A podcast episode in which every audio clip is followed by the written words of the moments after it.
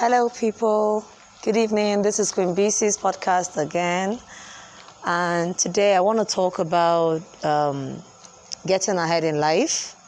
I want to talk about procrastination. I want to talk about you deciding if you're ready to win.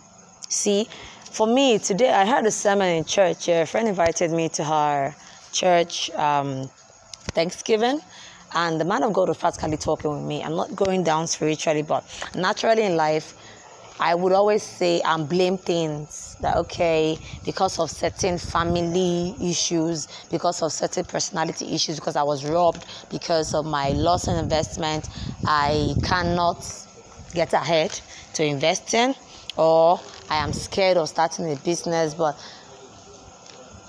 my my talk today is about telling you that you can stand up, stop procrastinating, be intentional about what you need to achieve in life.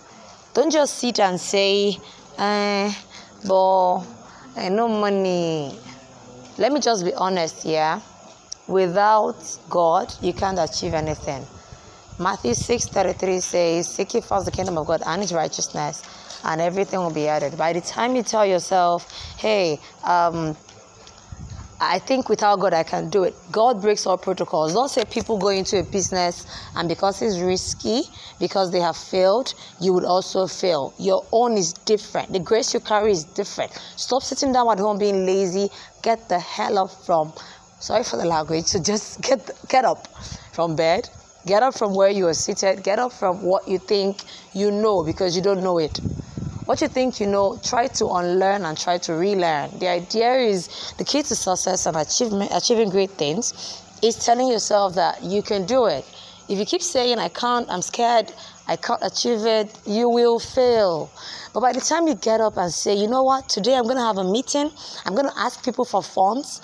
And when you speak to many people, definitely God will speak to somebody amongst them. Don't just leave your house without intention. Don't leave your house without knowing what to do.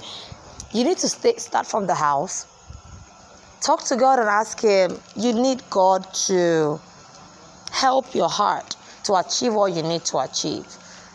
I mean, uh, uh, uh let's take let's take a guava tree for example. It doesn't just grow in two months. Yeah, it takes time. So, are you expecting to make money in the next nine months? I mean, we're already in March. March is ending on Friday.